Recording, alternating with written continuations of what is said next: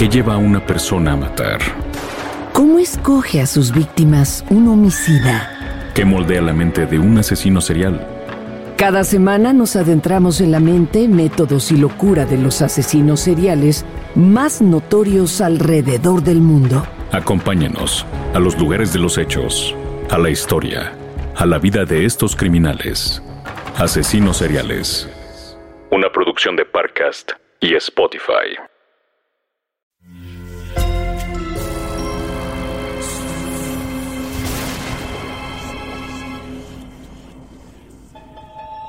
Portal Sonoro no se hace responsable de las visiones, pesadillas o encuentros cercanos del cuarto tipo que puedan suceder antes, durante o después de la experiencia. Para una experiencia sonora completa recomendamos audífonos para dejarte envolver por la casa grande y sus infinitos cuartos. Escucha bajo tu propio riesgo. Ah, sí. Comprendo perfectamente lo que me dice. Entiendo su malestar y, ¿sabe? Eh, me parece que me identifico con usted. Este calor nocturno se ha vuelto insoportable. No me extraña que haya tenido un mal sueño. Ah, la noche está demasiado oscura.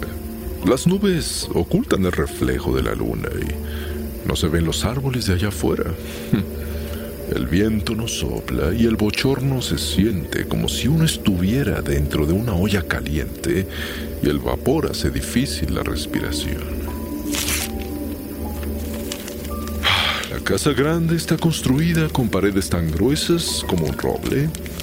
El adobe muchas veces logra mitigar el clima cálido, pero en algunas temporadas del año, como esta en particular, resulta un tanto abrasadora. Relájese. Ya se acostumbrará durante su estancia. si me permite, es un tanto simpático su afán por aventarse aire con ese improvisado abanico que hizo con esa hoja arrancada de su libro. El aire que avienta es igual de caliente. De hecho, es por eso que aquí no tenemos ventiladores. No tiene sentido.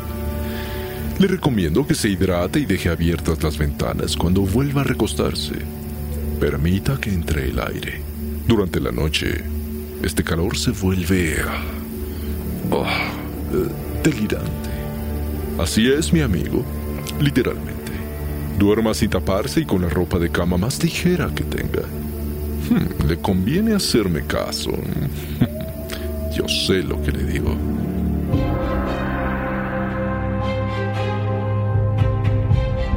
Sombras de la casa grande.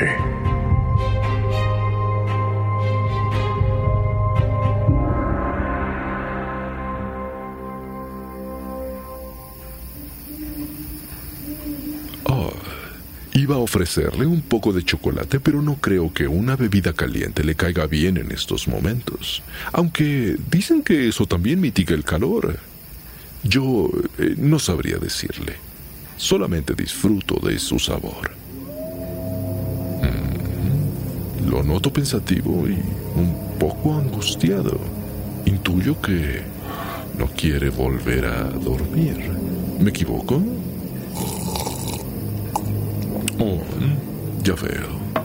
Usted ya ha experimentado ese caluroso delirio que ha convertido a su habitación en la fuente de todo espejismo, como en el mismísimo desierto.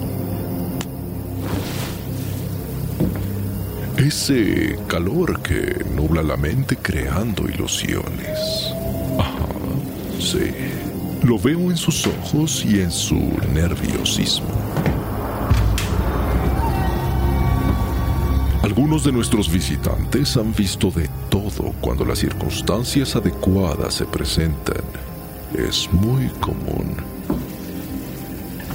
Pero hay una anécdota en particular que suelen contar los huéspedes con relativa regularidad hasta que sale el sol.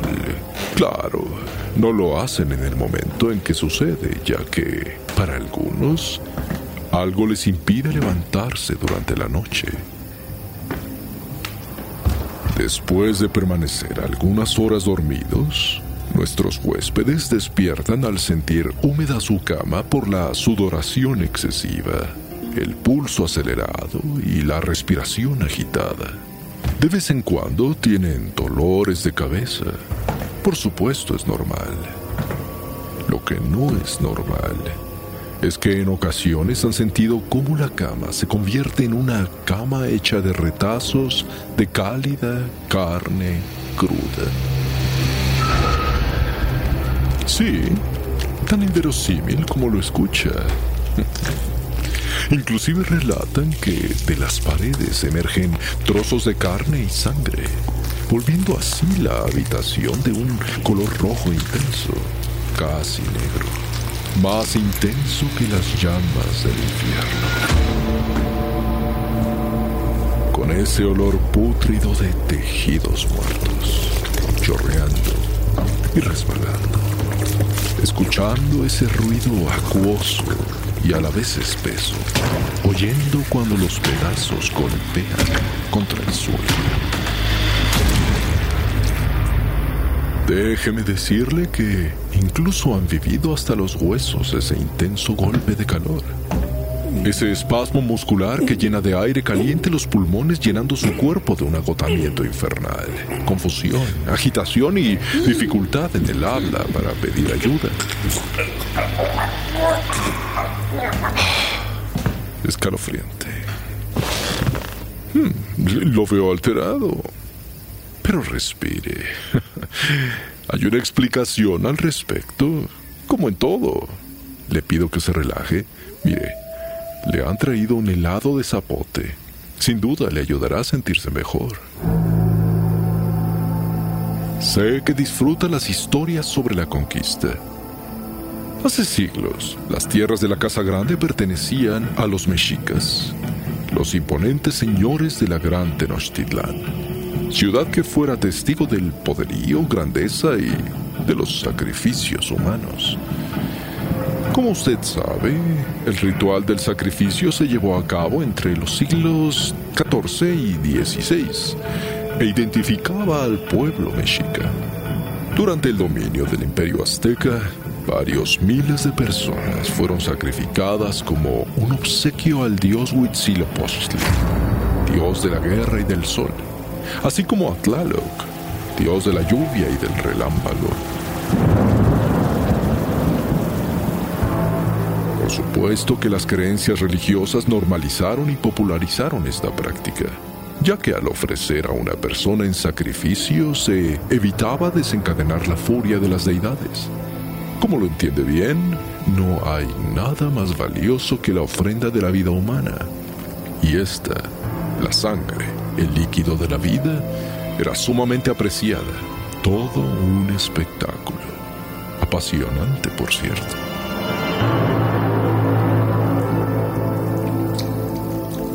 En fin, como sabemos, el sacerdote en turno seccionaba el torso del sometido y arrancaba el corazón aún latente de la víctima. Además, el rito traía consigo otra ceremonia. Los ejecutores, con una mezcla de habilidad y conocimiento anatómico, decapitaban a los ofrendados y los desollaban dejándolos únicamente con la osamenta de la calavera en las manos. Abrían grandes agujeros a ambos lados del cráneo y los colocaban en un poste de madera que formaba el Zompantli, un imponente estante rectangular que medía 35 metros de largo y posiblemente de 4 a 5 metros de alto. Una barbaridad. Sin duda se preguntará, ¿quiénes eran los ofrendados? pues se dice que solían ser hombres de entre 20 y 35 años cautivos de guerra, pero también habían mujeres y niños. Muchas víctimas eran esclavos vendidos en los mercados de la ciudad con la intención clara de ser sacrificados. Para algunos, por supuesto, era estremecedor. Oh, Noto en sus ojos que ya dedujo de dónde vienen todas esas imágenes delirantes en las habitaciones cuando la casa se vuelve tan calurosa. Sí, Estas tierras quedaron impregnadas de los corazones mexicas extraídos hace siglos, que laten cada noche y caen derramados en las paredes, en las camas, buscando a su dueño para meterse en el cuerpo de donde cree haber sido extirpado. Así es. Debajo de la casa grande fueron encontrados múltiples zompantli. Claro, como en todo México hay sorpresas bajo la tierra. Lógicamente, por respeto a las antiguas civilizaciones, todo eso quedó intacto. Escultura, raíces, creencias y deidades. Ciertos huéspedes han tenido la fortuna de poder contarlo al amanecer como una simple y llana pesadilla. Para otros, la mañana no llega. Y para algunos, el corazón encontró a su dueño. En fin, eh, cuénteme, ¿qué tal su helado? ¿Se siente más fresco para descansar? Aunque hay algo que me tiene sumamente intrigado. ¿Está seguro de que lo que vivió fue solo un mal sueño o de casualidad ya se atrevió a bajar la mirada hacia su pecho para ver esas cortadas ensangrentadas que tiene mientras late lo que usted piensa que es su corazón?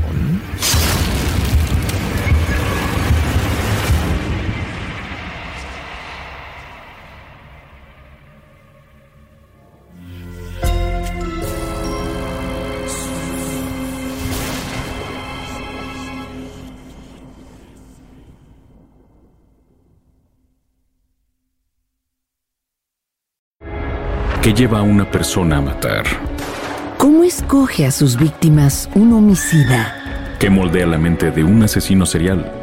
Cada semana nos adentramos en la mente, métodos y locura de los asesinos seriales más notorios alrededor del mundo. Acompáñenos a los lugares de los hechos, a la historia, a la vida de estos criminales. Asesinos seriales. Una producción de Parcast y Spotify. Sé bienvenido a Tristan Terror, mi podcast donde comparto múltiples vivencias paranormales que mi propia audiencia me manda. Relatos sobre brujas, sectas, fenómenos extraños en distintos lugares conocidos de México. Adéntrate para que conozcas los relatos más aterradores de México. Y así esta noche, te aseguro tendrás dulces pesadillas. Escucha Tristan Terror en cualquier plataforma de podcast.